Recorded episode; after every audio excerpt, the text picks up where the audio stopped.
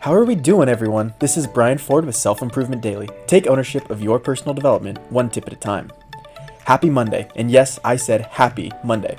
The start of the work week is worth celebrating, and our approach to it should match that. Don't believe me? Well, let's hear from Kim Kaupe, the CEO of the Superfan Company and a Forbes 30 Under 30, who gives us a few pointers on greeting Monday with a smile. I'm not gonna lie, every Monday is not sunshine and rainbows. There are Mondays where you wake up and you're just like, oh, the thought of going to work today, it's just too much. I need another weekend.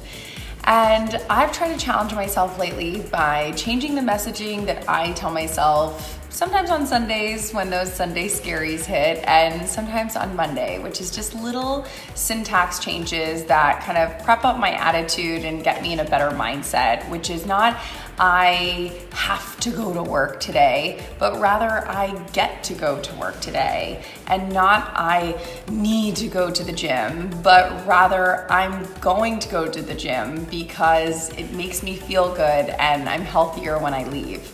So, those little syntax changes can make all the difference, and I challenge you this week to change a couple words in your life for the better. So, when those Sunday scaries hit, change the messaging you use and frame your thoughts and concerns in a more positive light. It's the perfect start of the week, and we all get to go to work. Whether you believe it or not, just try it and let me know how it goes. Thanks for listening today, and if you haven't already, please subscribe to never miss another tip. We'll see you next time on Self Improvement Daily.